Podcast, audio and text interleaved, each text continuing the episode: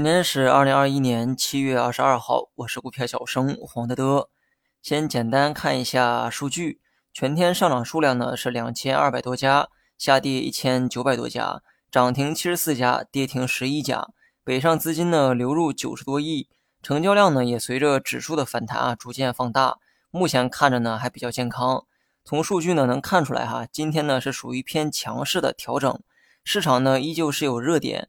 虽然部分行业呢开始转弱，但这也不影响很多题材的强势。先看一下弱势的几个板块，医药、医疗回调幅度呢比较大，这个啊可能跟片仔癀减持的消息有关系。昨晚呢传出了实控人要减持片仔癀的消息，减持比例呢高达百分之一。其实我觉得这个比例啊还算是可以接受，因为实控人持股比例高达百分之五十八点四二，少了百分之一呢不会影响控制权。减持当然会影响二级市场的股价，毕竟交易的本质啊就是用钱说话。但是呢，高管减持啊，它比较特殊，人们主要担心的不是减多减少的问题，而是怀疑公司内部经营出了问题。否则高管呢也不会出来减持。这个担心呢也不是没有道理哈，但也不是每次都灵验。片仔癀第一大股东减持之后，仍持股高达百分之五十七点四二，除非日后仍有继续减持的这个计划。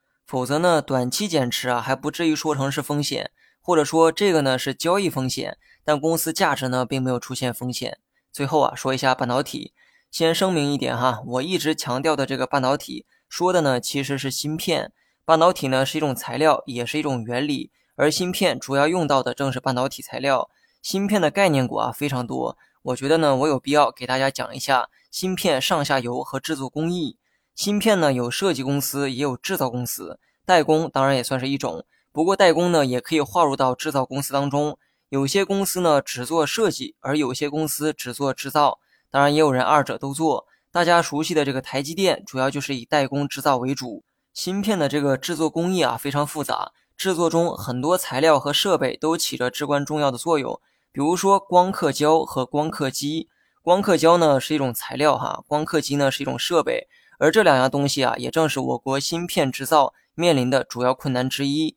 就连财大气粗的台积电所用的这个光刻机，也采购自荷兰的某一家公司。换言之呢，没有足够先进的生产设备和材料，很多公司想做个代工厂都没有资格。那么，当你打开与芯片相关的股票，发现这个数量啊非常多。如果你对芯片投资很感兴趣，那么你不妨从我刚才说的那两个方面找一找质量比较好的公司。也就是主做光刻胶和光刻机的企业。至于大盘的问题啊，就简单带过吧。观点呢和之前一样。目前来看呢，大盘走势啊比较健康，继续看反弹也可以。看趋势呢，别用一天的涨跌啊去下定论。哪怕某天跌了，也不足为奇。只要不是暴跌的话，很难破坏目前的反弹趋势。